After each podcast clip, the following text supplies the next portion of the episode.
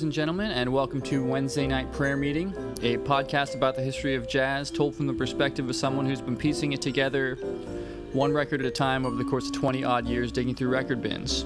From Hermosa Beach, California, I'm your host, Frank, and that was All the Things You Are from the album The Modern Jazz Quartet, performed by an early version of the quartet made up of Milt Jackson on the vibes, John Lewis on the piano, Percy Heath on bass, and Kenny Clarke on drums. This week's episode is about the Modern Jazz Quartet, who developed their unique approach to jazz with singular vision and went on to become one of the longest lasting groups in the genre. Before I get started, I'd like to thank the listeners who reached out over the break with encouragement to get back to making new episodes. Thank you for contacting me and thank you for all the kind words. I'm really pleased to know how much some listeners enjoy listening to these podcasts I've been putting together. It took a few years for the Modern Jazz Quartet to coalesce into their ultimate configuration. The band grew out of Dizzy Gillespie's famous big band in the middle 1940s. Gillespie encouraged the rhythm section of his group to perform short sets of standards before and between the big band's performances. And the quartet, made up at the time of Ray Brown on bass, Kenny Clarke on drums, Milt Bags Jackson on vibraphone, and John Lewis on piano, who also acted as the group's main composer and musical director, was well received. The group was conceived of as a chamber music group made up of jazz musicians in a jazz influenced style, and together they developed a style that often gets lumped in with the cool jazz or third stream genres, marked by thoughtful compositions and arrangements, which often make use of various ideas from classical European art music. Since the music they performed tended to have many more elements that were composed and arranged in advance rather than improvised, as was typical in jazz, it took a while to find a bassist and drummer who were on board for the approach, but eventually the group came together in a stable, lasting lineup with Percy Heath on bass and Connie Kay on drums, and that is the lineup for most of what I will play for you in this episode. Though it seems trivial now, the quartet was among the first groups to operate as a collective, performing under a band name rather than under the name of a star group leader. Up first is my favorite modern jazz quartet recording, their beautiful transformative rendition of Lonely Woman by Ornette Coleman from the album of the same name. Here it is, Lonely Woman. Enjoy.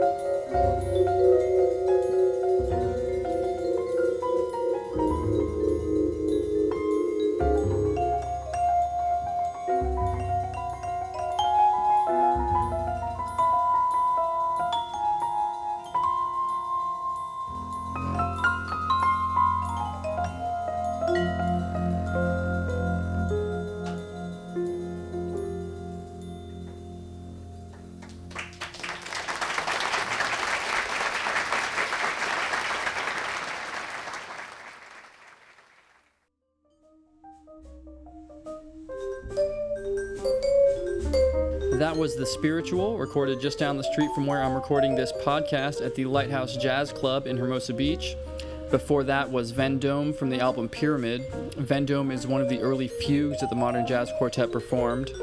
For those who, like me, have little formal education in musical theory, a fugue is a style of composition dating back to the Baroque period, an exercise in counterpoint where a melody is introduced by one instrument, in this case Jackson's vibraphone, and repeated while another instrument, in this case Lewis's piano, plays a harmonically related variation on that melody. Starting that set off was Lonely Woman, composed by Ornette Coleman from the album of the same name. Ornette was a polarizing and controversial figure in jazz history, and the Modern Jazz Quartet's John Lewis was instrumental in getting his music to a wider audience. Lewis was so impressed with Ornette's radical approach to music that he sponsored Ornette's participation at the Lenox School of Jazz, where Ornette got to focus on developing his theory of harmolodics, and also helped Ornette get signed to Atlantic Records, where Ornette released albums, most notably Free Jazz, that are among the most groundbreaking and influential in the genre. Up next is a tune called Bags Groove. Enjoy.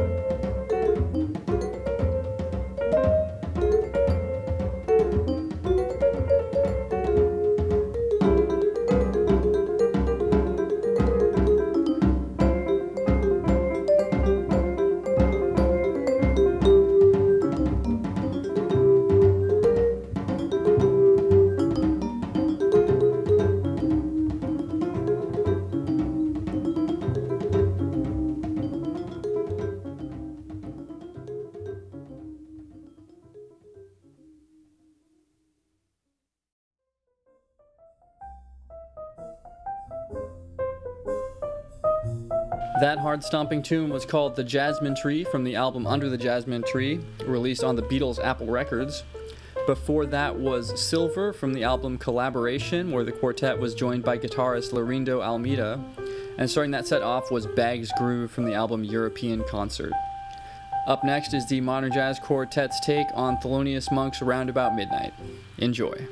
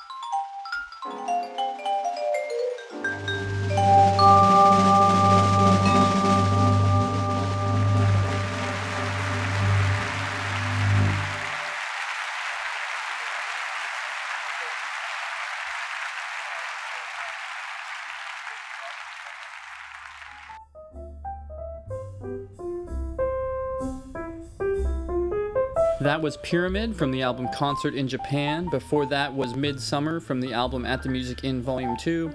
And starting that set off was Round About Midnight from a compilation called Ultimate Jazz Archive. Thank you so much for listening. I hope you've enjoyed my little tour through the music of the Modern Jazz Quartet.